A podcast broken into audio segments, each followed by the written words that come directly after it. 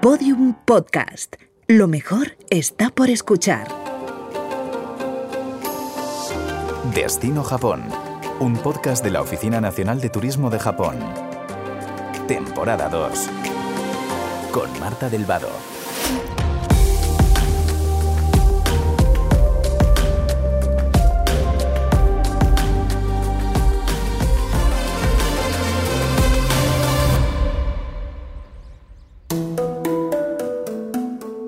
Estamos preparando nuestro viaje a Japón y para eso estoy charlando con viajeros y viajeras que ya lo han visitado por distintos motivos para conocer sus experiencias en primera persona y también sus recomendaciones. Nuestro invitado de hoy nos va a ayudar a preparar una parte que para mí es fundamental en cualquier lugar que visito y es la gastronomía. Eh, vamos a recorrer Japón a través de su comida y de su bebida. Es un placer poder saludar a alguien que, conoce y que difunde también esta, este aspecto de Japón, como Roger Ortuño. Roger, bienvenido a Destino Japón. Hola, ¿qué tal? Buenos días. Ruger es publicista, eres experto en marketing digital y autor de un libro de referencia Oishi, Diccionario Ilustrado de Gastronomía Japonesa. Además, eres embajador de buena voluntad de gastronomía japonesa y director y fundador del blog comerjaponés.com y ahora vamos a profundizar en todo ello. Pero por empezar por el principio, Ruger, eh, ¿de dónde nace tu vínculo con Japón? Pues mira, vino a raíz de estudiar japonés y mira, ahora te reirás, pero eh, ahora que todo el mundo está hablando de, los relojes Casio, a mí de hecho me vino, me vino hace muchísimos años porque tengo un amigo que, que, tenía un reloj Casio que podías teclear y se convertía, todo lo que escribía se convertía en katakana, que es un silabario japonés. Eh, con el cual se escriben las palabras extranjeras. Y digamos, mi afición entró por ahí, por la curiosidad por ver cómo se escribían los sonidos, digamos, y, ver que, bueno, sin saber el idioma de momento, pues podía leer cosas como anglicismos, ¿no? Pues como radio, como whisky, bar, eh, palabras extranjeras, digamos. Y a raíz de ahí me vino la afición por, por querer aprender japonés, la escritura, la lengua y a raíz de ahí pues fue cuando descubrí la gastronomía. Te estoy hablando ahora de hace, uff, muchísimo, 25 años o así. ¿eh? Sí. De hecho, mi blog ahora acaba de cumplir 20 años sí, sí. Del, del 2003. Y, o sea, empezaste a estudiar japonés antes de haber ido a Japón eh, nunca. Sí, sí, sí, sí. De hecho, yo, si, si, quieres que te diga la verdad, para mí el hecho de ir a Japón era como, como una utopía, digamos. Yo pensaba, digo, bueno, no sé si voy a llegar a, si voy a poder llegar a ir a Japón algún día de estos. Eh, ya te digo, yo empecé que era un chaval, ¿eh? Muy, muy jovencito. Y bueno, y, a estas alturas ahora tendría que hablar japonés súper bien yo, ¿eh? pero, pero bueno, no, lo hablo tan bien como me gustaría, porque de hecho me fui pues, especializando mucho en la, en la parte gastronómica, porque fue como un flechazo o sea, a raíz de estudiar el idioma, pues eh, descubrí la gastronomía y me quise especializar más en el tema, quise aprender más. Y sí, sí, como dices, pues eh, yo empecé con el idioma y todo esto antes incluso de ir, a, de ir al país. Tu último viaje a Japón ha sido, creo, muy especial porque ha sido a recoger un premio, el más importante que concede el gobierno japonés, su Ministerio de Agricultura en concreto, a quienes divulgan la gastronomía de este país. Ha sido la distinción al mérito por la promoción de la gastronomía japonesa en el mundo y además creo que no es el primero que te dan. Podríamos decir que tengo ya tres. O sea, por un lado recibí, creo que fue el 2015, si no recuerdo mal, el, el premio del cónsul general del Japón Barcelona, también pues por la labor de divulgación de la gastronomía. Y luego el 2016 fue cuando también el Ministerio de Agricultura me nombró embajador de buena voluntad de la gastronomía japonesa. Y, y, a final del 22 eh, esta distinción especial que solo se la dan a cinco personas de, todo el mundo, digamos una selección de, los que previamente mm, han sido nombrados embajadores de buena voluntad ¿no? de, de, la gastronomía, que al final no deja de ser un título simbólico, digamos, es un reconocimiento simbólico, pero bueno, es algo que, me hace especial ilusión porque, bueno, pues porque es un reconocimiento oficial, ¿no? De hecho, en la entrega de premios pues estaba también el, el primer ministro, ¿no? El, el, señor Kishida, ¿no? Y el ministro de, de Economía también el de, y el de Agricultura y bueno, es como una cosa muy, muy importante, ¿no? Digamos. Sí, sí.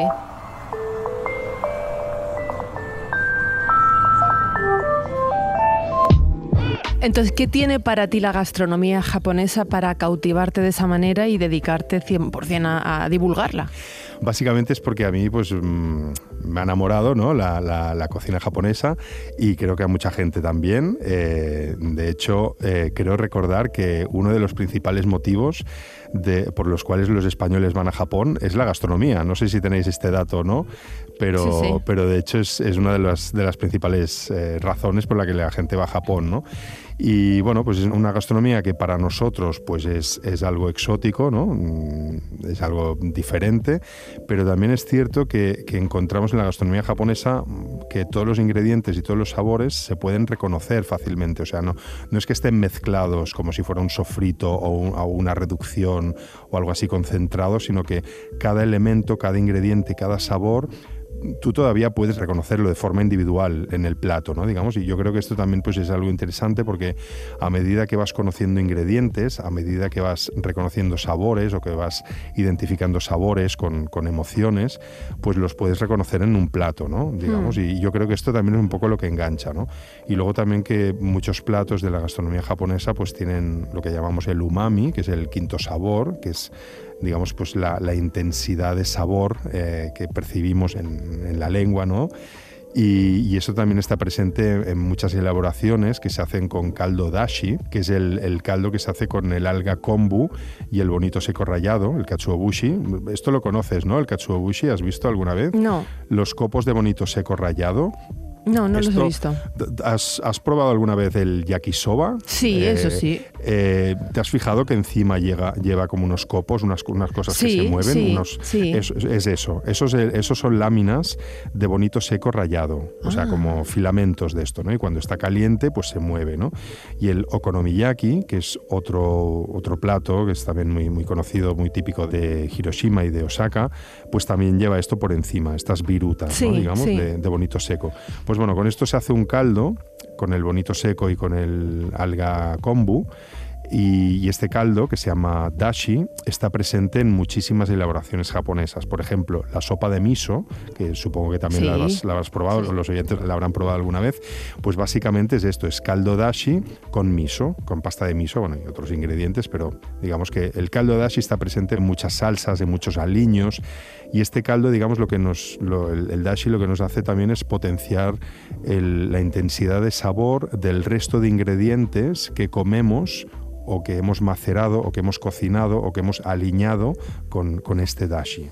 Puede llegar a potenciar el sabor hasta siete veces. Roger, me fascina que te hayas metido tanto en la gastronomía japonesa a través del idioma, primero, a través del lenguaje, que hayas llegado a la gastronomía japonesa hasta el punto de fundar comerjapones.com, eh, una web en la que podemos encontrar de todo, recetas, información sobre ingredientes esenciales de la cocina japonesa, consejos sobre turismo gastronómico. ¿Por qué decides poner en marcha comerjapones.com?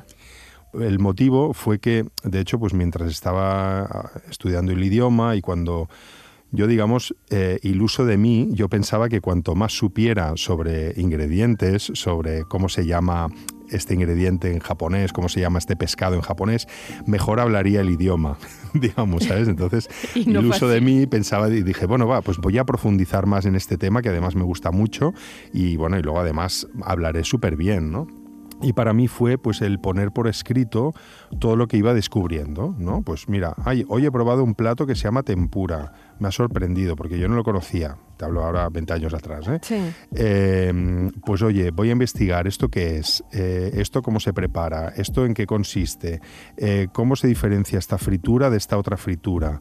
Eh, pues para mí esto lo podía haber anotado en una libreta pero decidí hacerlo en formato blog, en formato online, pues para poderlo consultar en cualquier momento y por qué no, pues oye, mira, si alguien más pues de casualidad lo, lee, pues que lo pueda compartir. Claro, lo que yo no me esperaba es que me llegaran a leer hasta, hasta mm, cocineros, cocineros japoneses que me hmm. decían, mira, es que yo me paso todo el día currando, estoy todo el día en el restaurante trabajando y no tengo ocasión para ir a los, a los otros restaurantes de la ciudad y los descubro a través de tu mirada, ¿no? A través de tus artículos, a través de tus reseñas, pues yo veo lo que hacen mis compañeros a través de leerte a ti, ¿no? Entonces para mí también era mucha responsabilidad saber que me estaba leyendo eh, chefs japoneses, ¿no? Que me estaba leyendo pues desde el consulado o desde la embajada y claro, para mí también esto fue un incentivo, digamos, para para decir, bueno, pues tengo que especializarme más, tengo que aprender más, tengo que formarme más, tengo que, eh, bueno, hasta el punto que también pues eh, tengo varias titulaciones de sommelier de sake, ¿no? Por ejemplo, y,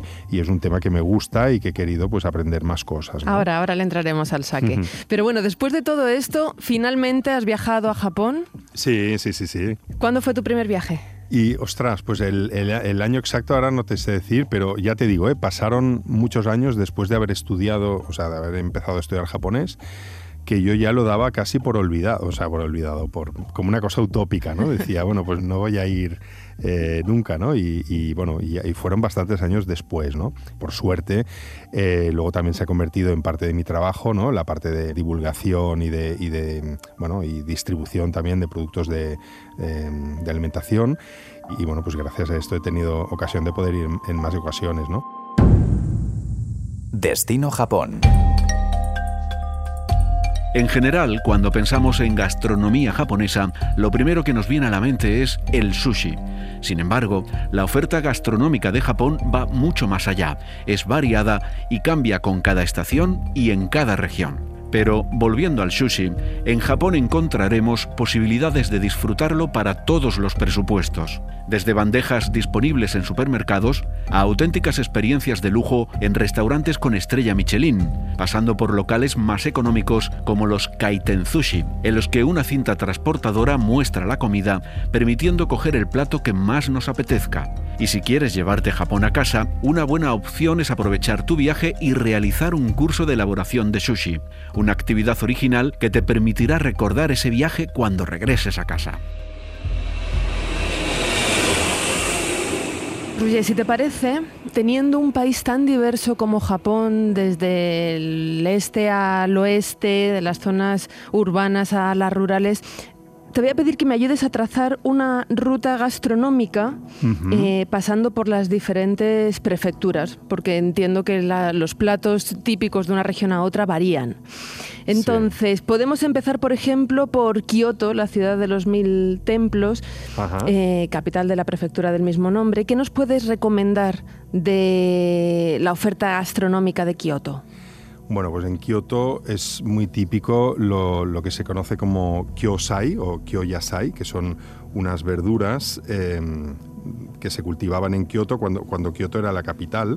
Y de hecho hay, bueno, la, cocina kaiseki, que es, la alta cocina japonesa, eh, también es muy, es muy típica allí en, Kioto, digamos, es el, sitio ideal donde lo puedes probar. También es verdad que esto lo puedes tenerlo accesible fácilmente en Tokio. También en Tokio, digamos, tenemos de todo, ¿no? Digamos, y sobre todo en, Ginza, por ejemplo, hay ciertos barrios donde hay restaurantes de, mucha categoría. Pero digamos, la cocina kaiseki, yo diría que si la gente lo quiere probar, lo mejor es que lo pruebe en Kioto, ¿no? Y, y esta cocina kaiseki es una cocina que digamos pues que ensalza los ingredientes de la temporada, de cada estación del año, digamos. La vajilla que se utiliza también tiene que ver, que tiene que realzar la estética de la temporada mm, actual, digamos, por mm. ejemplo, para, para, entendernos, ¿no? Pues en verano, pues igual utilizan vajilla de, Mm, de cristal, por ejemplo, que evoca o parece pues como que como si fuera hielo o igual alguna cosa con, con, hielo, digamos, pues para mantener un poco el frescor o por ejemplo si hay algún cesto, algún canasto para para alguna fritura o alguna cosa, pues en verano, por ejemplo, pues este cesto está más los, huecos del, cesto están como más abiertos y simbolizan un poco pues que el aire puede fluir por ahí, puede circular, es como más refrescante. En cambio, en otoño y en invierno, pues estas cestas serían mucho más... Mm, compactas. Mucho más compactas, ¿no? Digamos que te, transmite un poco más de... estás como más arropado, ¿no?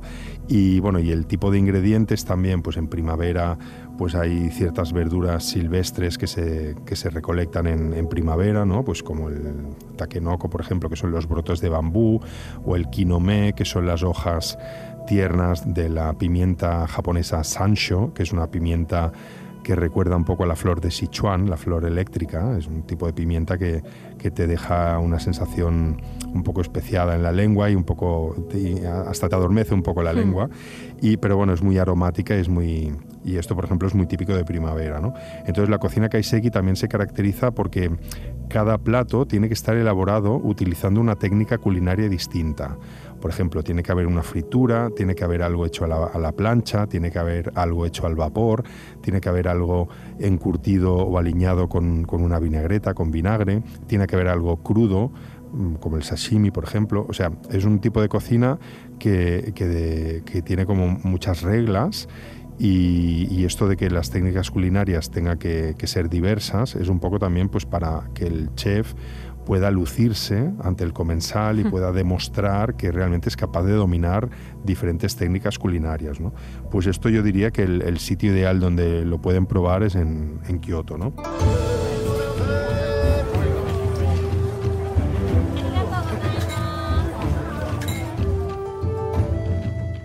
Y luego, por ejemplo, en Kioto tenemos el, el mercado de Nishiki, que es muy divertido, es un mercado abierto, es toda una calle bueno, una calle mm, con muchos cruces, ¿eh? o sea, es, como, como, una galería, digamos, que está cubierto con, una especie de techo. Es un mercado callejero. Sí, un mercado callejero. Y, bueno, y luego hay puestecitos que están dentro de, un, de, lo, de lo que son los, los edificios, ¿no? que están al lado de la calle, o sea, es como una callejuela.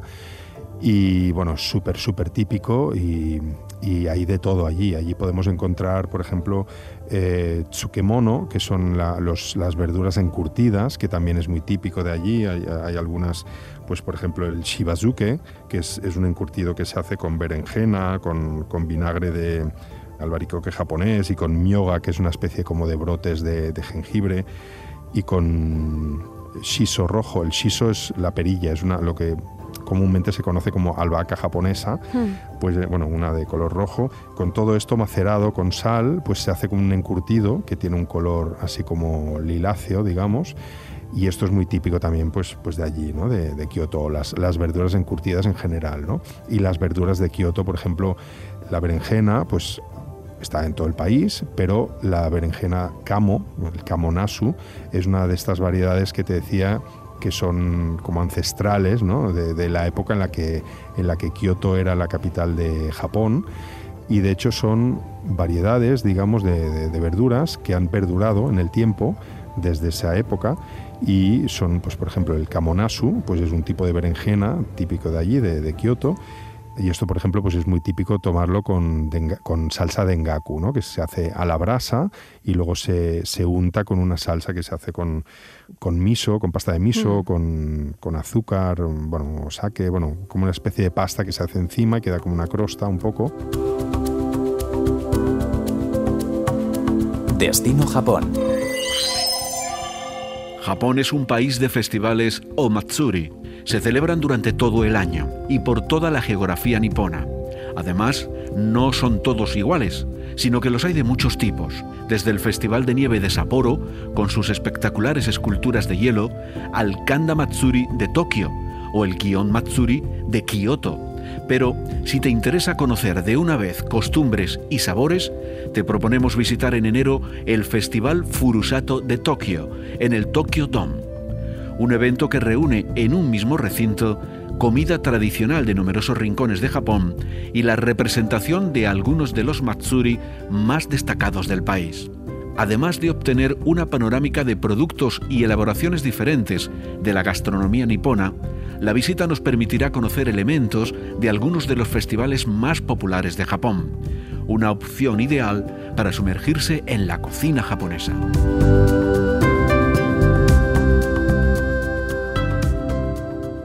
Me han contado que las estaciones están claramente marcadas en, este país, ¿no? Entonces, claro, en la cocina también tiene su reflejo esto. Sí, en Japón, digamos, pues en invierno, pues está nevando, o sea, nieva mucho, hace mucho frío.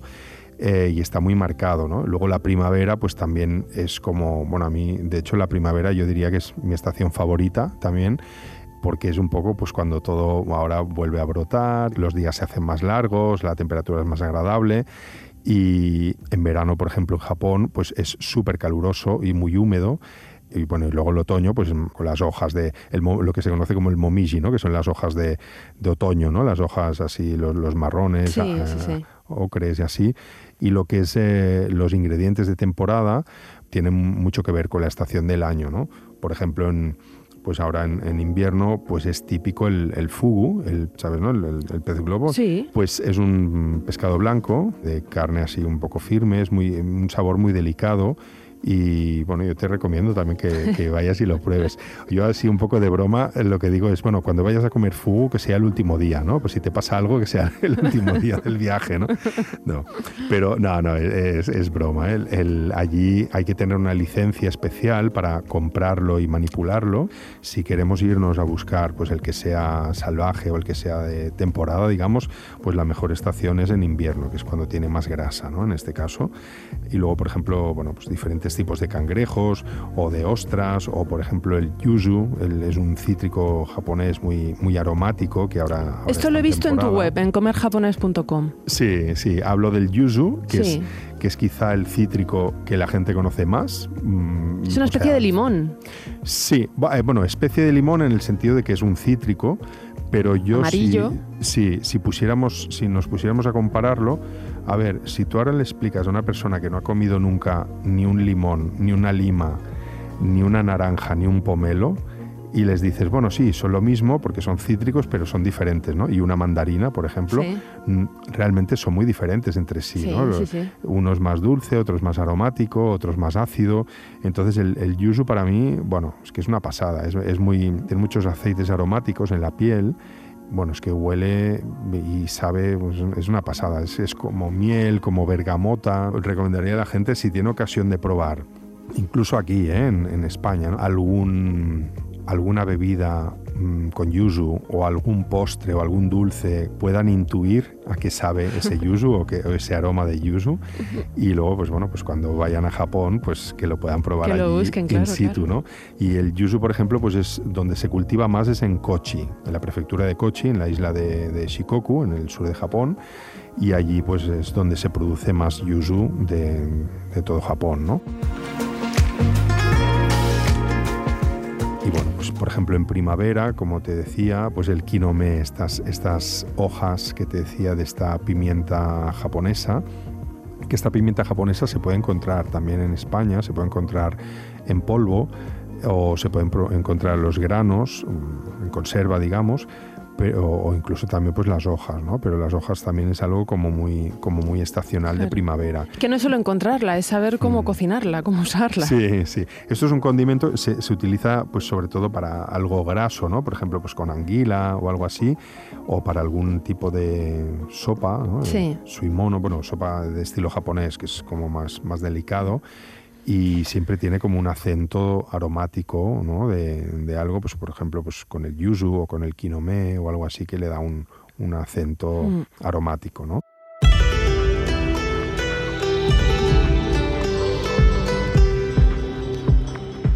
Vamos a Osaka, que he leído mm. que está considerada la cocina de Japón. ¿Cómo es la gastronomía de Osaka? Sí, bueno, allí dicen, dicen que la gente de, Osaka se gasta todo el dinero en comida, ¿no? Casi, ¿no?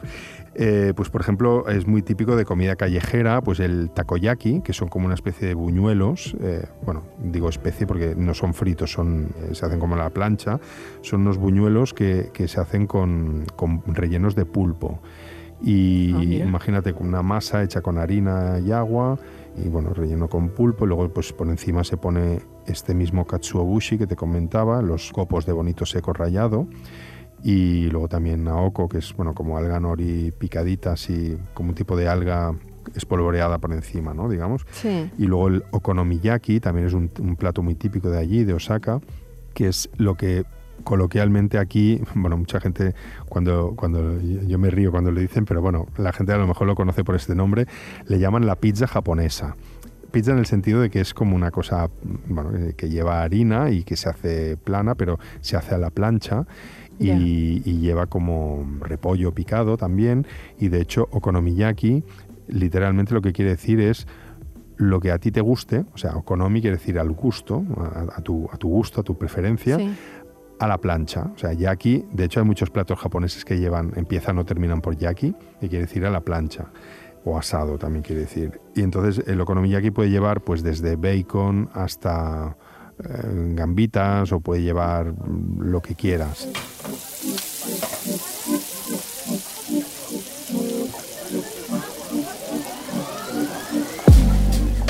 Oye, quería preguntarte, ¿comer en la calle es seguro? Ah, sí, sí, sí, sí. Mira, fíjate que allí los, los establecimientos eh, son, son hiper especializados, o sea, solo hacen eso. O sea, te puedes encontrar un establecimiento que solo haga okonomiyaki, un establecimiento que solo haga kushiage, por ejemplo, que es otro plato de estos mm, típicos de que son unos pinchitos eh, que se hacen rebozados y se sumergen en una salsita. O sea, establecimientos que solo hacen tofu, o que solo hacen sushi, o que solo hacen ramen. O sea, se dedican a solo hacer un plato. Entonces, ese plato lo van a perfeccionar y lo van a hacer de la mejor forma posible porque solo son especialistas en eso, ¿no? Mm. Oye, he leído un artículo tuyo que habla sobre la cocina de devoción y que abarca toda una serie de platos elaborados en templos budistas con verduras también de temporada que hablábamos mm. antes, con otro tipo de, de plantas. Entonces, la mm parte del turista vegetariano y vegano, por ejemplo, eh, esto, esto, puede ser eh, ideal, ¿no? Se llama, ¿cómo se llama? Shojin, Shojin Ryori. Shojin Ryori. Ryori quiere decir cocina y Shojin es, es esto, ¿no? Sí, cocina devota, cocina... Sí, es la, cocina que hacen los monjes, eh, los monjes budistas o los, o los, los sintoístas también, ¿no? Hmm. Entonces es una cocina pues vegetariana que no lleva nada de carne porque los preceptos mm, religiosos pues, pues decían que no hay que comer ni, ni, carne ni pescado. Y entonces es todo pues a base de raíces o de, o de o el tofu que se hace pues con, con leche de soja. Y de hecho bueno luego hay por ejemplo el ofu o namafu que es como una pasta de gluten que tiene un aspecto que parece como una goma de borrar, para entendernos. Es como una masa y puede estar, puede llevar algún tipo de colorante mm, natural, ¿no? Y se corta con alguna forma. Y esto a mí me encanta la textura, la textura que tiene gomosa, digamos, de, esta. Eh, a mí me encanta, es algo que, que puedes encontrar en alguna elaboración, a veces te hacen un plato combinado, incluso en un hotel, igual te hacen algún, algún plato combinado, algún, alguna bandeja con, con, diferentes tapitas y a lo mejor pues te pueden poner algo de, de, ofu entre las elaboraciones y bueno, a mí particularmente me gusta mucho, ¿no? Esto es algo que también pues animo a la gente que lo pruebe, ¿no? O sea que se puede disfrutar de la gastronomía japonesa también para los que no comen animales. Sí, sí, ya te digo, yo que me declaro, bueno, yo soy omnívoro, ¿vale? Eh, soy omnívoro, como de todo y me encanta, me encanta de todo pero ya te digo, yo si tuviera que comer solo eso, pues no tendría ningún problema. Y ya te digo, pues alguien que solo coma que sea vegetariano, vegano, etcétera, es que en Japón es algo muy, muy fácil de encontrar.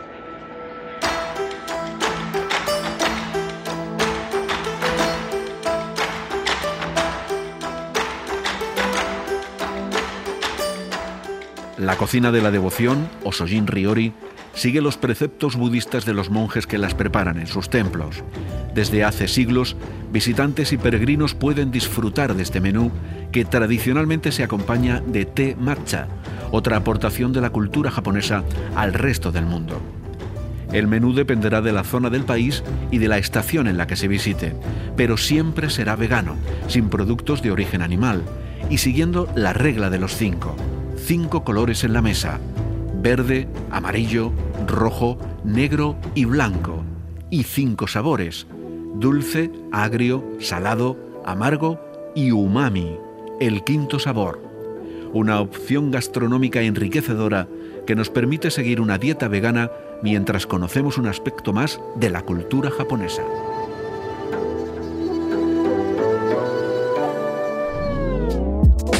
Me has dicho antes que eres sumilier de sake. Si me tienes que dar una recomendación para mm, disfrutar o diferenciar o reconocer un buen sake, ¿cuál sería?